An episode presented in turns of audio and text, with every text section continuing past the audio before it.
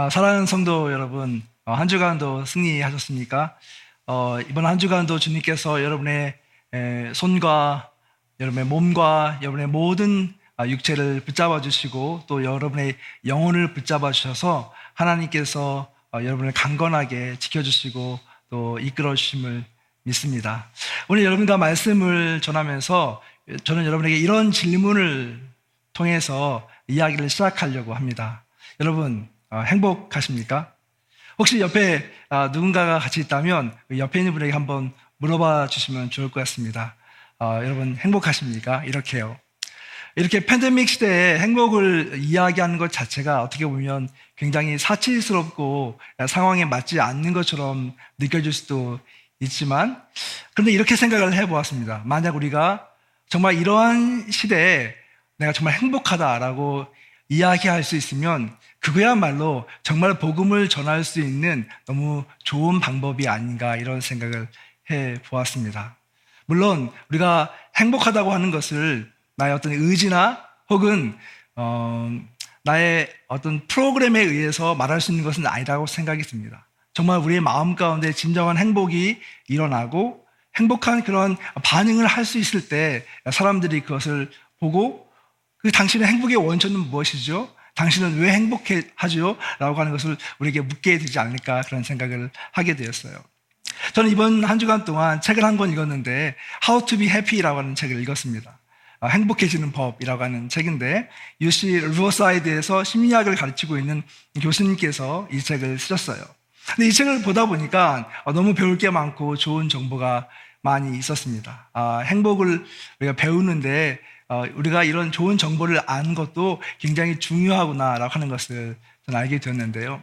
이 책에서 교수님께서 사람들의 행복에 대해서 이야기하면서 잘못된 어, 통념 몇 가지가 있다고 이야기를 합니다.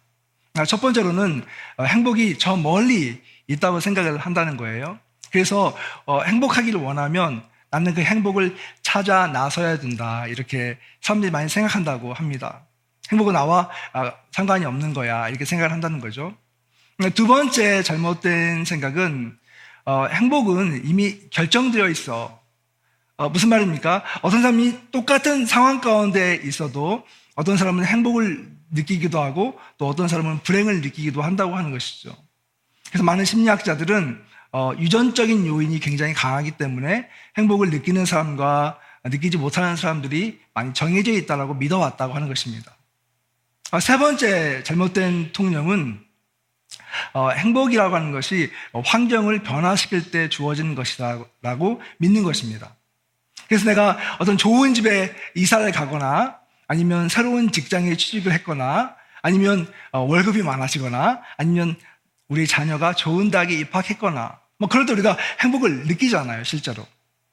그런데 이런 어떤 조건적인 어떤 행복, 어, 이런 세 가지 이런 요소들이 분명히 우리의 행복과 관계가 있기는 하지만 그러나 이것을 우리가 절대화시키게 되었을 때는 행복에 대해서 우리가 잘못된 생각을 갖게 된다. 아, 그 저자는 이야기합니다. 그러면서 어, 행복학을 연구해 보면 어, 행복을 이루는 몇 가지 요소들이 있게 되는데요. 지금 말씀드린 것처럼 어, 유전적인 요소가 한 50%를 차지한다고 그래요. 그리고 환경적인 요소가 10%를 차지합니다. 그 나머지 40%의 그 퍼센티지가 비교되는데 그 영역이 행복의 비밀이라고 합니다. 그 영역은 우리가 어, 컨트롤 할 수 있고 조정할 수 있는 그런 영역이라고 하는 것이죠. 그래서 어, 행복해를 원한다면 이 40%의 영역을 우리가 어떻게 반응하느냐 이것이 굉장히 중요한데요. 실제로 행복한 사람들을 많이 조사해 보면 이 사람들이 갖고 있는 몇 가지 공통적인 특징이 있다고 합니다. 이 사람들의 공통적인 특징은 뭐냐 하면 행복하기 위해서 무언가를 계속 한다고 하는 것입니다. 행복하기 위해서 어떤 목적을 세워놓고 그 목적을 이루기 위해서 어, 성취를 경험하기도 하고 또 자기의 마음과 어떤 심리적인 상태를 어, 스스로 통제하는 그런 어, 기술을 습득하기도 하고 뭐 그러면서 결국 이 행복이라고 하는 것이 의도적인 어떤 행위와 굉장히 밀접한 어, 관계가 있다라고 하는 것을 어, 그는 이야기합니다. 그러면서 어, 이책 How to be Happy의 그 부제가 뭐냐면 행복도 연습이 필요하다. 이렇게 이야기를 해요. 여러분, 행복도 연습이 필요하다. 이 말 어떻게 생각하십니까? 우리가 어떤 것을 연습한다고 할 때는 사실 무엇인가가 부족하기 때문에 그 부족한 부분을 발전시키고 또 증진시키기 위해서 연습을 합니다. 근데 여러분 연습을 할 때 한 번, 두 번 연습을 했을 때 그것이 우리에게 충분한 결과를 가져다 주지 않는 것을 보게 돼요. 연습이라고 하는 것은 끊임없이 반복하고 또 이것을 어, 계속 지속적으로 하게 될 때 좋은 결과를 갖게 되는 것이죠. 행복도 이렇게 반복과 훈련의 결과라고 한다면 오늘 우리가 배우고 있는 나누고 있는 일상에 대한 이 말씀이요, 이 주제예요. 우리가 그리스도인으로서 일상에서 어떻게 정말 좋은 크리스천이 될 것인가라고 하는 것을 논할 때 이건 역시도 어, 어떤 반복과 또 훈련과 아, 또 연습이 우리에게 필요하다라고 하는 것이죠. 그런 의미에서 오늘 말씀을 삶을 변화시키는 일상의 습관이라고 제가 정했는데요. 아, 그런 관점에서 오늘 우리가 읽은 본문 말씀을 같이 한번 다시 읽어보도록 하겠습니다. 너희는 육의 욕심을 따라 썩어져가는 구습을 따르는 옛사람을 벗어버리고 오직 너희의 심령이 새롭게 되어 하나님을 따라 의와 진리의 거룩함으로 지으심을 받은 새 사람을 입으라. 너무 잘하는 말씀인데요. 이 말씀을 어, 사번역 번역으로 보게 되니까 썩어져가는 구습이라고 하는 이 말을 지난 날의 생활 방식 이렇게 해석을 했습니다. 이렇게 번역을 했습니다. 썩어져가는 구습을 따르는 옛사람을 벗어버리고 이 말은 어, 지난날의 생활 방식, 지난날에 우리가 가지고 있었던 잘못된 습관을 벗어버리고 그러했을 때만 우리가 새로운 사람을 입을 수 있다라고 성경은 우리에게 이야기하고 있는 것입니다. 우리가 행복해지길 원하고 또 새로운 삶을 살기 원하고 이런 팬데믹 시대에 우울한 상황 가운데서 일어나서 정말 능력 있는 크리스천이 되기를 원한다면 우리의 새로운 생활 습관이 필요하다고 하는 것을 말씀을 통해서 알게 됩니다. 저는 여러분에게 세 가지 새로운 생활 습관에 대해서 이야기를 드리고 싶은데요. 첫 번째는 이것입니다. 한번 같이 따라 해보겠습니다. 생각의 습관을 바꾸자. 따라 하셨나요? 생각의 습관을 바꾸자. 여러분, 어, 우리의 생각도 어, 습관에 따라 움직인다고 하는 것을 혹시 여러분 아십니까? 어, 사실 우리가 잠을 자고 눈을 떴을 때 바로 드는 생각들이 있습니다. 거울을 봤을 때 딱 드는 생각들이 있습니다. 자기를 자신 향해서요. 또 혹시 어, 기도를 하려고 눈을 감았을 때 나도 모르게 툭 튀어나오는 어, 그런 어, 기도문들이 있습니다. 아, 제가 설교를 준비하면서 나는 기도할 때 어떤 기도를 주로 하나 생각을 해보았더니 이런 그 말을 자주 하더라고요. 하나님 감사합니다. 이 말과 하나님 죄송합니다. 이 말을 많이 하더라고요. 아마 하나님 감사합니다. 이 말은 어, 어릴 때부터 기도할 때 항상 기도, 감사라고 하는 그 이야기를 들었기 때문에 이것이 저에게 어, 인식이 되어 있는 것 같아요. 의도, 어, 의식적으로, 의도적으로 감사합니다라고 하는 말을 많이 하려고 합니다. 그런데 하나님 죄송합니다. 이 말은 제가 의도하지 않은 상황에서 불쑥불쑥 튀어나와요. 아마 아, 제 삶을 뒤돌아보면서 내가 좀 더 잘할 수 있었는데, 좀더 어, 노력할 수 있었는데, 좀더 어, 하나님을 기쁘게 해드릴 수 있었는데, 이런 어, 생각들이 제 마음 가운데 있는 것이 아닌가, 그런 생각을 해 보았습니다. 여러분, 이 습관이 얼마나 무섭고 또 중요하냐면, 사실 이 습관이라고 하는 것은 처음에는 우리가 우리 행동을 통해서 습관이라고 하는 것을 만들어냅니다. 그런데 시간이 지나면 습관이 우리를 정의를 하고 규정을 합니다. 내가 누구인가를 이 습관이 만들어낸다고 하는 것이죠. 습관이라고 하는 것은 매일의 삶 가운데서 끊임없이 반복적으로 이루어지는 행위의 결과입니다. 그렇기 때문에 내가 어떤 것을 계속하고 있는가, 이것이 곧 내가 누구인가를 이야기하는데요. 생각의 습관을 생각할 때, 만약 내가 생각하면서 항상 나는, 나는 안 돼. 난 할 수 없어. 라고 하는 이런 생각을 자꾸 반복하게 된다면, 결국 이 말은 나는 불행한 사람이야. 나는 행복할 수 없어. 이런 말로 이어지게 될 것입니다. 나의 인생을 생각할 때 아마 우리는 내가 생각하는 것이 결국 나의 인생의 대부분을 차지하고 그렇게 될 것이라고 하는 그 그림을 그릴 수 있다라고 하는 사실이죠. 근데 여러분 하나님께서는 이런 어, 우리의 모습에 대해서 뭐라고 반응하신지 아십니까? 몇 가지 성경 말씀을 제가 좀 뽑아 보았는데요. 같이 화면을 보시면서 같이 읽고 또 묵상하시면서 하나님의 의도를 좀 살펴보았으면 좋겠습니다. 시편 2편 7절 말씀인데요. 같이 읽습니다. 여호와께서 내게 이르시되 너는 내 아들이라 오늘 내가 너를 낳았도다. 또 이사에서 43장 1절 말씀도 같이 한번 읽어볼까요? 내가 너를 구속하였고 내가 너를 지명하여 불렀나니 너는 내 것이라. 또 이사에서 49장 16절 말씀이요. 내가 너를 내 손바닥에 새겼고 또 스바냐서 3장 10절 말씀 같이 읽습니다. 그가 너로 인하여 기뻐하시며 기쁨을 이기지 못하시며 너를 잠잠히 사랑하시며 너로 말미암아 즐거이 부르며 기뻐하시리라 하리라. 여러분 이 말씀 아마 한 구절 한 구절 말씀이 얼마나 귀한 말씀이고 또 힘이 되는 말씀인지 여러분 느끼실 것입니다.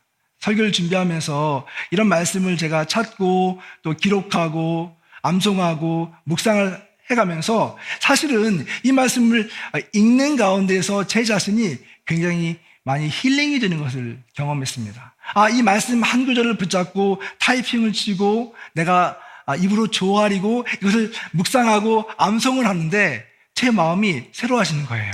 아, 그렇지. 내가 이런 존재였지. 하나님이 날 이렇게 사랑하시지라고 하는 그런 메시지가 저를 변화시킨 것을 보았습니다. 근데 여러분 놀랍게도 성경을 보게 되면 이런 구절이 몇 군데만 있는 것이 아니라 사실은 창세기에서부터 시작해서 요한계시록까지 모든 말씀 가운데 우리를 향해서 하나님께서 반복적으로 이 말씀을 하고 있다는 사실이에요. 심지어 심판을 선포하는 그런 예언서의 말씀에도 보면 무서운 심판이 그 안에 선포되어 있지만 결국 그 심판의 메시지에 보면 내가 너를 이렇게 사랑해. 너는 내 것이야. 라고 하는 하나님의 메시지가 그 안에 담겨져 있는 것을 우리는 발견할 수 있다고 하는 것이죠.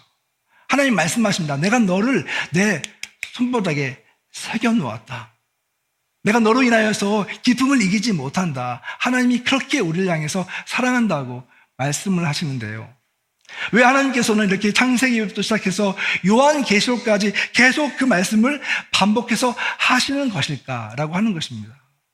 거기에는 하나님의 의도가 있는 것이죠. 내가 너를 어떻게 생각하는지, 네가 어떤 존재인지를 망각하지 말라고 하는 메시지가 그 안에 있는 것입니다. 어, 우리 성도님들 가운데서도 어, 사춘기 자녀를 키우고 있는 부모님들이 계신데요. 사춘기 자녀들 키우기가 쉽지가 아, 않잖아요. 그런데 아이를 키우면서 가장 속상할 때가 언제냐면 자녀들이 부모님의 마음을 잘 몰라줄 때입니다.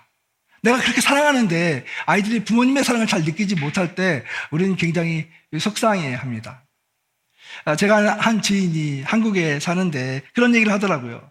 이 아이가 사춘기 때 집에 들어오면 얼굴도 보지 않고 인사도 하지 않고 자기 방으로 그냥 달려 들어간대요. 그리고 문을 잠궈 놓고 하루 종일 그 방 안에 있는 겁니다. 밥 먹어라 이렇게 소리치면 나와서 밥은 먹는데 나와서 핸드폰을 보면서 밥을 먹습니다. 그러지 마 그렇게 이야기하면 싸움이 나니까 그냥 놔둔대요. 그럼 밥을 먹고 아이는 또 방에 들어가서 그렇게 자기만의 시간을 갖는 이런 이야기를 하는 거예요. 여러분, 부모의 입장에서 그런 상황이 되면 정말 속이 터지죠. 그리고 아이들이 너무 야속합니다. 근데 만약에 하나님께서 우리에게 이렇게 지속적으로 내가 너를 사랑해. 내가 너를 얼마나 귀하게 여기는지 몰라. 너는 정말 존귀한 존재야. 이렇게 이야기하시는데 우리가 반응을 하면서 글쎄요. 하나님 저는 잘 모르겠는데요. 정말 하나님이 저를 사랑하신다고요? 제가 그렇게 사랑받을 만한 존재인가요? 그렇게 하나님의 말씀을 무시해 버린다면 하나님의 마음은 또 얼마나 마음이 아프실까요? 사랑하는 성도 여러분, 하나님께서 우리에게 하시는 이 말씀을 우리가 진지하게 받아들여야 됩니다. How to be happy에서 이 저자가 이렇게 이야기를 합니다. 우리가 정말 삶, 삶 가운데서 행복해지기 원한다면 한 가지 결심을 해야 된다. 그 결심은 무엇입니까? 나는 이제부터 행복해지기로 했어. 라고 하는 결심을 하라고 하는 겁니다. 나는 지금부터 행복해질 거야. 이런 결심을 하라는 거예요. 그러면서 한 가지 실천 어, 사항이 있는데요. 그것은 거울을 보면서 이렇게 이야기하라고 하는 겁니다. 이봐요. 거기 멋진 양반. 아, 여러분 좀 이상하죠? 이봐요. 거기 멋진 분. 사실 이 글에는 뭐라고 써 있냐면 바버라 스트라이샌드가 이야기하는 것처럼 그런 톤으로 어, 부르라고 이야기를 했는데요. 저는 바버라 스트라이샌드가 어떻게 이야기했는지 잘 몰라서 사실 노래를 노래를 좀 찾아보고 영상을 찾아봤거든요. 한 가지 분명한 것은 굉장히 부드럽고 또 어, 아주 nice하게 그렇게 부르는 거죠. 이봐요. 거기 멋진 분.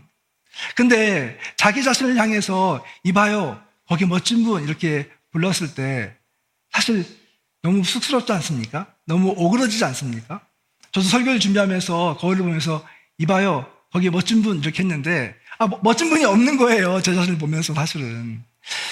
그런데 이 저자가 뭐라고 이야기합니까? 그 말을 내가 하고 들으면서 웃음이 나오지 않을 때까지 계속 반복하라고, 반복하라고 하는 거예요. 이봐요. 거기 멋진 분. 아마 저는 이런 생각을 해봤어요. 우리 성도님들 가운데서 거울을 보면서 자기 자신을 향해서 이봐요. 거기 멋진 분. 이렇게 말해본 분이 아마 하나도 없을 수도 있겠다. 너는 정말 괜찮은 사람이야. 너는 정말 멋진 사람이야. 너는 정말 사랑받을 만한 사람이야. 이런 이야기를 스스로에게 던져보신 분이 혹시 계신가요? 혹 이제까지 살아오면서 너무나 인생이 바쁘고 힘들고 또 할 일이 많아서 또 내 자신이 너무나 부끄럽고 이룬 것이 별로 없어서 항상 볼 때마다 내 자신을 향해서 자책하거나 아, 조금 더 잘하지 이런 마음으로 자기 자신을 보지 않았나요? 하나님께서 오늘 우리에게 말씀하시는데 그분은 조건 없이 우리에게 그런 말씀을 하시는 거예요. 이봐, 거기 멋진 나의 아들, 나의 딸. 너는 정말 나의 사랑스러운 자녀이고 내가 너를 만들고 나의 손에 너의 이름을 새기었고 내가 너로 인하여서 기뻐하고 그 기쁨을 주체하지 못할 정도로 너를 사랑한다라고 말씀하시는 그 하나님의 그 음성과 그 메시지를 우리가 받아들이지 않는다면 그럼 우리의 생각은 결코 바뀔 수 없다라고 하는 것입니다. 생각을 바꾸는 훈련을 해야 된다고 하는 것이에요. 두 번째 원리는 무엇입니까? 생각을 넘어서 행동의 습관을 바꿔야 된다라고 하는 것입니다. 재밌는 것은 우리는 어릴 때부터 아주 독특한 여러 가지 그런 아, 습관들을 가지고 살아갑니다. 어릴 때 보면 어떤 아이들은 막 발을 떨거나 혹은 막 머리를 꼬거나 어, 뭐 이런 뭐 이를 갈거나 이런 습관을 갖고 있는 아이도 있고요. 좀 커가면서 어떤 아이들은 뭐 흡연을 하거나 음주를 하거나 하면서 습관화가 되는 경우가 종종 있죠. 아마 우리들 가운데서도 좋은 습관, 습관과 좀 나쁜 습관이 우리 가운데 있을 것 같아요. 아, 저에게는 어떤 좋은 습관이 있을까 생각을 해보니까, 어, 뭐, 목사니까 아침에 눈 뜨자마자 침대에 엎드려서 어, 두 손을 모으고 기도하는 거죠. 하나님, 감사합니다. 하나님, 하루를 어, 주님께 올려드립니다. 이런 기도를 하죠. 또, 어, 일터에 가서 직장에 가면 의자에 앉아서 가장 먼저 거기서 기도를 합니다. 하나님, 오늘 하루도 당신의 것입니다. 일과를 마치고 집에 와서 잠을 자기 전에도 항상 기도를 하죠. 하루를 뒤돌아보면서 기도를 합니다. 또 적어도 우리가 밥을 먹으면서 하루에 세 번 정도 하나님께 감사의 기도를 드리죠. 이것은 사실 우리 삶에 있어서 우리에게 어떤 어, 몸에 익은 습관과도 같은 것입니다. 근데 이런 걸 할 때는요, 전혀 힘들지가 않아요. 늘 해왔던 것이기 때문에. 여러분, 일상의 삶 가운데서 우리 삶에 배어있는, 우리 몸에 배어있는 이 습관이 왜 중요합니까? 어, 그 중요한 이유 중에 하나는 바로 이것이 우리의 영성과 연결되어 있다고 하는 사실이에요. 어, 조이스 마이어가 이렇게 이야기했습니다. 내가 매일 반복하는 행동이 나의 영성이다. 내가 매일 반복하는 행동이 나의 영성이다. 신학자 제임스 스미스는 습관이 영성이다. 이렇게 이야기를 했습니다. 아, 그렇기 때문에 여러분, 정말 우리의 삶을 바꾸고 싶다면 사실은 습관을 바꾸는 거예요. 습관을 바꾸면 삶이 바뀐다라고 하는 것입니다. 그런데 우리가 습관과 관련해서 이야기할 때, 어, 우리가 이것이 참 어려운 이유가 있습니다. 그것은 습관을 바꾼 것이 진짜 어렵다라고 하는 그 믿음과 신념을 우리가 가지고 있다고 하는 사실이에요.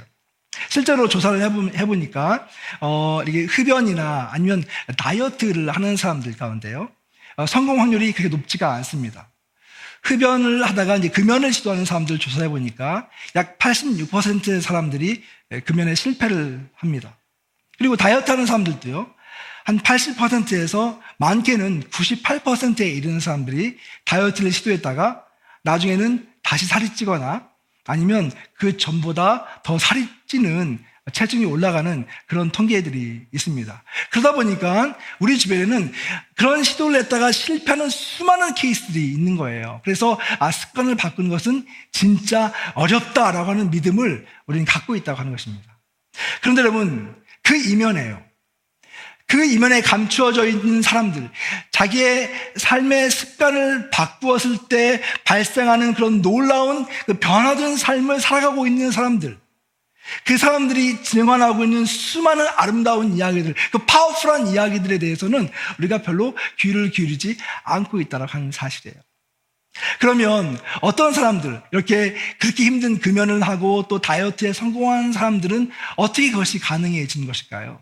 이것도 조사를 해보았습니다. 그랬더니 이 사람들 가운데서 아주 공통적인 특징이 하나 있었는데 그 어, 시도가 한 번에 이루어진 사람은 단 한 사람도 없다고 하는 사실이었어요. 뭐, 그러면 무엇입니까? 그들은 여러 번의 시도 끝에 결국 자기에게 가장 알맞은 방식을 찾았고 그것을 통해서 성공에 이르게 되었다라고 하는 것입니다. 다른 말로 이야기하면 그들이 성공할 때까지 그들은 계속해서 여러 번의 실패를 경험했다고 하는 것입니다.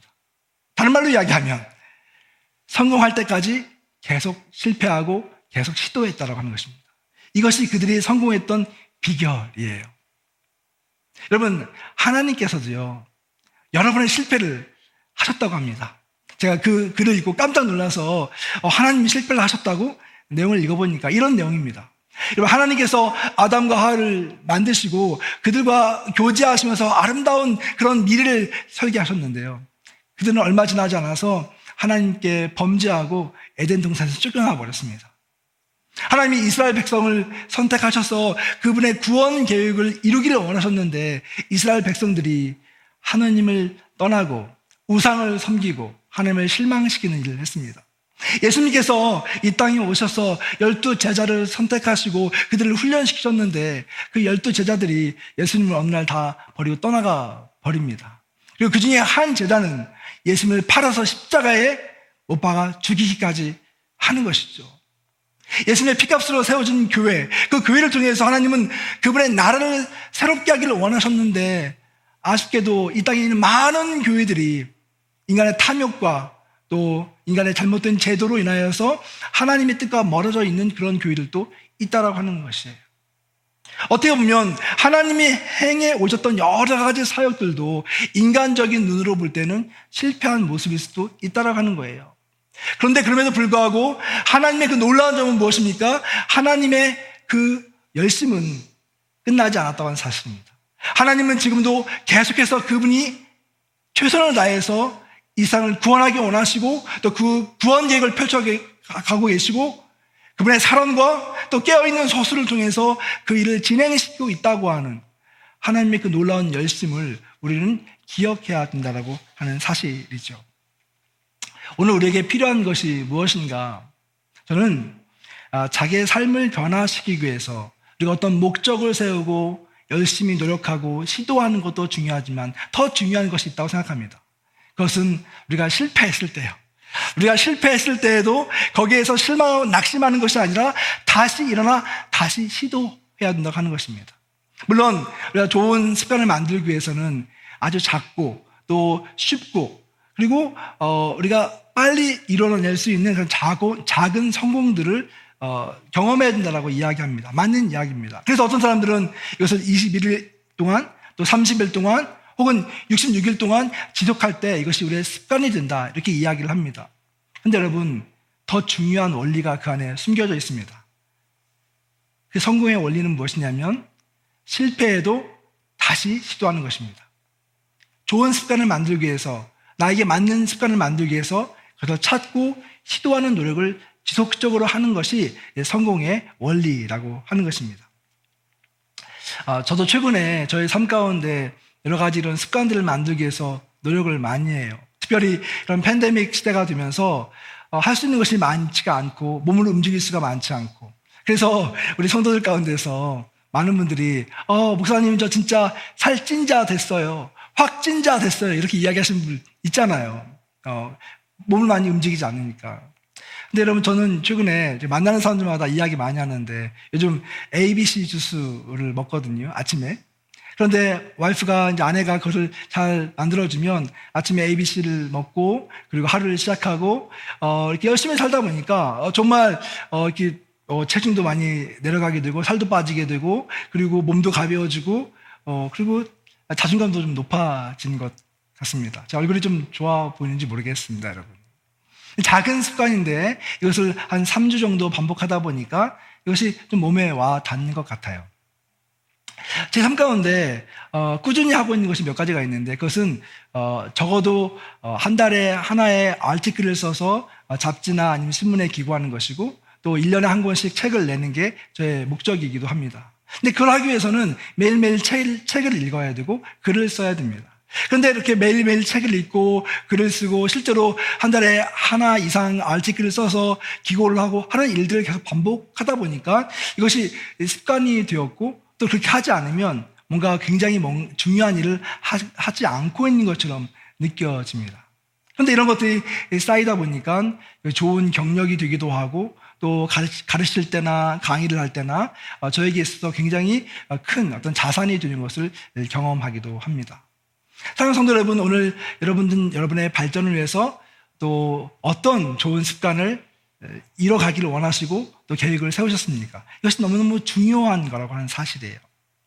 자, 이렇게 우리가 생각의 습관을 바꾸고 그리고 행동의 습관을 만들어 가게 되면 그 다음에 우리가 도달할 수 있는 영역이 있습니다. 세 번째. 그것은 거룩한 영적 습관을 형성하게 된다고 하는 것입니다. 한번 이것도 따라해 볼까요? 거룩한 영적 습관을 만들자. 네, 여러분 여기저기서 따라하는 여러분의 그 막 소리가 들립니다. 거룩한 영적 습관. 오늘 읽은 본문 말씀을 다시 한번 볼게요. 너희의 심령이 새롭게 되어 하나님을 따라 거룩함으로 지으심을 받은 새 사람이 되라. 사실 이 말씀을 보게 되면 여기에 보면 순서가 있습니다. 우리가 새 사람이 되는 데에는 첫 번째로는 우리의 생각과 마음의 변화가 필요하다고 하는 것입니다. 생각과 마음이 건강해지면 그때야 비로소 이런 행동의 변화가 이루어지게 되고 건강한 행동이 생기게 되면 건강한 영적 습관이 형성되게 된다고 하는 것입니다. 여러분 이게 너무 논리적인 것 아닙니까?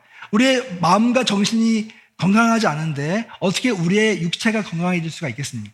우리의 정신과 우리의 육체가 건강하지 않은데 어떻게 우리의 영적인 어, 상태가 건강해질 수가 있겠습니까? 그렇기 때문에 이런 어, 정신과 마음과 또 우리의 육체와 이런 좋은 습관을 통해서 결국 우리가 하나님과 건강한 관계를 맺을 수 있는 영적 습관으로 나아갈 수 있게 된다라고 하는 것입니다. 우리의 육체와 몸과 또 마음과 영혼은 서로 연결되어 있기 때문에 이것은 피할 수 없는 어, 인과관계라고 하는 것입니다. 그렇다고 한다면 우리는 어떻게 거룩한 영적 습관을 만들어낼 수 있는가라고 하는 것입니다. 갈라디아서 5장 16절 말씀에 보면 하반절에 이렇게 말씀하고 있습니다. 너희는 성령을 따라 행하라. 그리하면 육체의 욕심을 이루지 아니하리라. 근데 이 말씀을 조이스 마이어가 어떻게 해석을 했냐면 이렇게 해석을 했더라고요. 내가 이르노니 너희는 습관적으로 성령을 따라 성령께 순종하고 통제되고 인도되어 행하라. 그리하면 육체의 욕심을 이루지 아니하리라.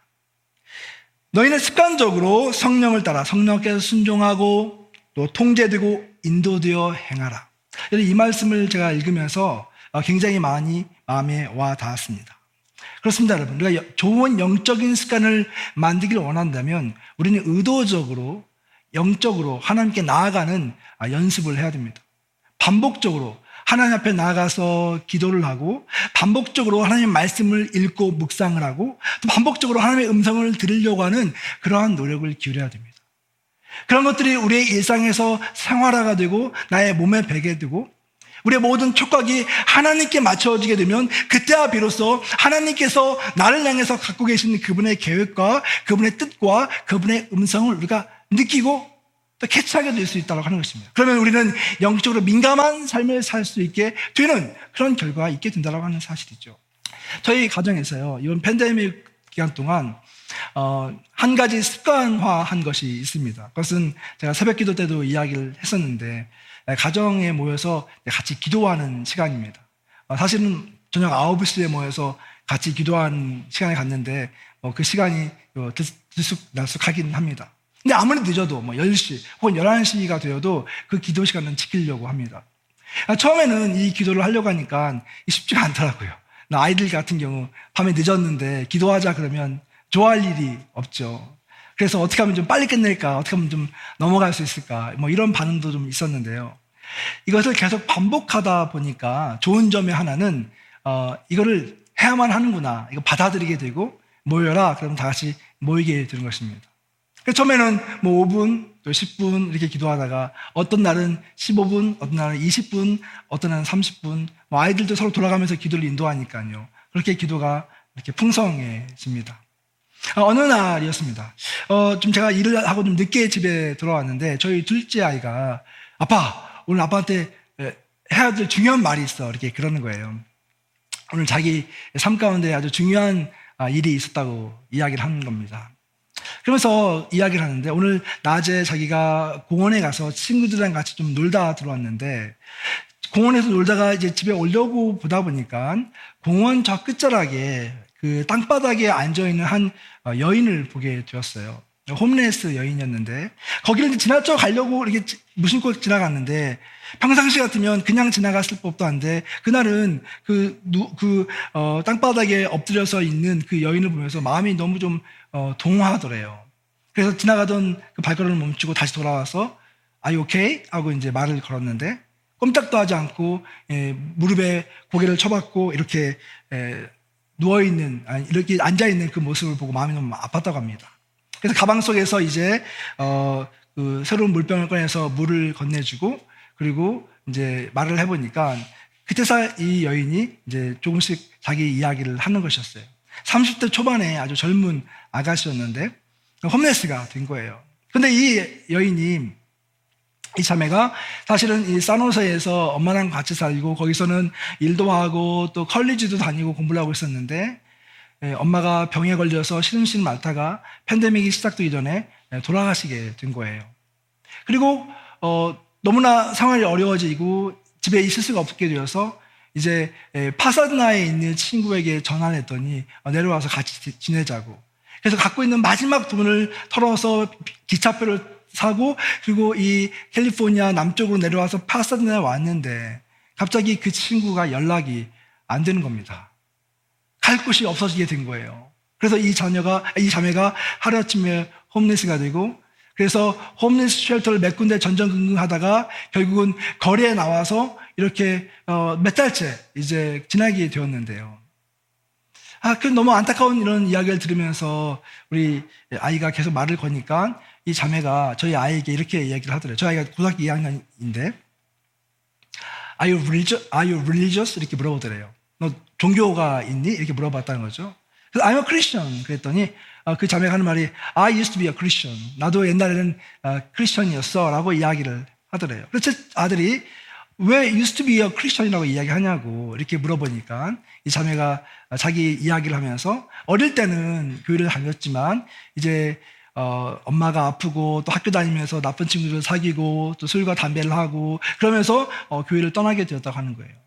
그리고 조금 생활이 좋아져서 엄마도 건강도 좋아지고 교회를 다시 나갈까 이런 마음이 살짝 들었다가 다시 엄마가 몸이 안 좋아지고 결국 어머니가 돌아가시게 되면서 하나님에 대한 마음속에 있는 분노와 앵거가 생기게 되었다라고 하는 것을 이야기했습니다.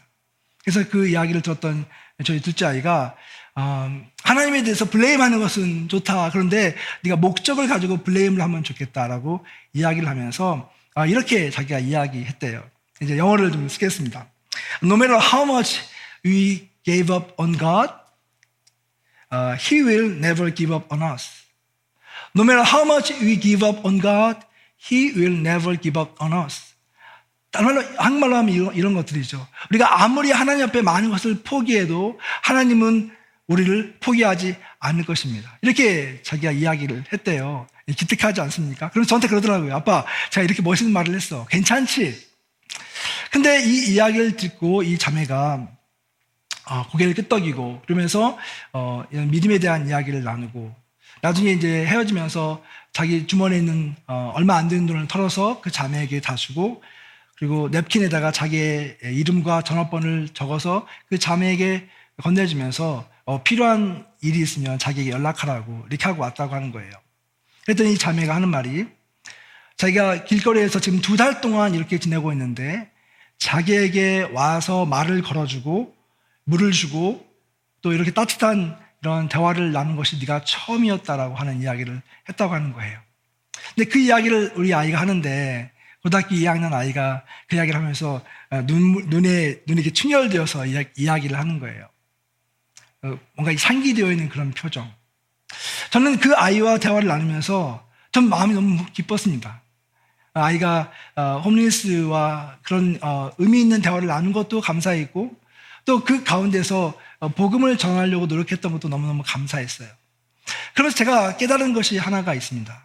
이 아이가 믿음이 너무 좋고 또 하나님을 너무 사랑하기 때문에 그러한 행동을 한 게 아니라 사실은 그렇게 할 수 있었던 이유가 우리가 매일 밤마다 함께 기도하고 또 하나님을 찾았던 그런 영적인 센스가 일상의 삶 가운데서 발휘된 것이 아닌가 이런 생각을 하게 되었어요. 여러분 맞습니다. 우리가 일상의 삶 가운데서 크리스천답게 산다고 하는 것은요. 내가 의도적으로, 의식적으로 어떤 행동을 하고 어떤 이벤트를 해서 이루어지는 것이 아니에요. 사실은 일상의 삶 속에서 하나님과 우리가 어떤 관계를 맺고 우리가 하나님께 어떤 느낌을 가지고 그분과 어떠한 삶을 함께 동행하고 있느냐가 일상의 삶을 결정 짓는 것이 되는 것이죠. 그런 의미에서 정말 우리가 하나님과 가까이 있는가, 하나님과 좋은 관계를 맺고 있는가? 그분과 가까이 하기 위해서 우리는 정말 좋은 영적인 그런 훈련을 하고 있는가? 영적인 좋은 습관을 가지고 있는가를 스스로 물어봐야 되어야 한다고 하는 것이죠. 여러분, 하나님께서 우리를 이 땅에 보내실 때 하나님은 우리가 이 땅에서 어렵고 힘든 시간을 견디라고 우리를 보내신 것이 아니라 어렵고 힘듦에도 불구하고 이 땅에서 빛과 소금이 되고 하나님의 복음을 증거할 수 있는 그런 살아있는 아, 선교적인 그리스도인이 되라고 여러분과 저를 부르셨고 또한 세상에 보내셨다고 하는 사실입니다. 말씀을 맺습니다. 사랑하는 성도 여러분, 하나님께서 우리 이 팬데믹 시간을 보내는 우리들에게 이렇게 말씀하십니다. 이 기간 동안 혹 우리가 넘어졌다고 한다면 다시 일어나고 또 쓰러졌다고 하면 다시 일어나고 무너졌다고 한다면 그 무너진 걸 다시 일으켜 세우면서 하나님과 더 깊은 관계와 더 의미 있는 시간으로 나아가기를 그분이 초청하고 있다는 사실이죠. 그리고 그것을 하기 위해서 우리의 생각을 바꾸고 우리의 좋은 생활 습관을 만들어내고 그리고 영적으로 하나님과 깊은 교제를 나누면서 그 전에는 우리가 행하지 못했던 그러나 정말 살아계신 하나님과 함께하고 깊은 시간을 보냄으로 인하여서 내가 진정한 크리스천으로서 살아갈 수 있는 그런 능력이 하나님이 주시는 그런 능력과 은혜와 영적인 파워로 인하여서 발휘될 수 있는 그런 진정한 그리스도인으로서의 삶으로 여러분과 저를 초청하고 있다고 하는 사실을 다시 한번 기억하면서 어, 주님과 일상의 삶 가운데서 더 깊이 또 더 즐겁고 더 행복하게 살아갈 수 있는 저와 여러분이 되기를 주의 이름으로 축원합니다.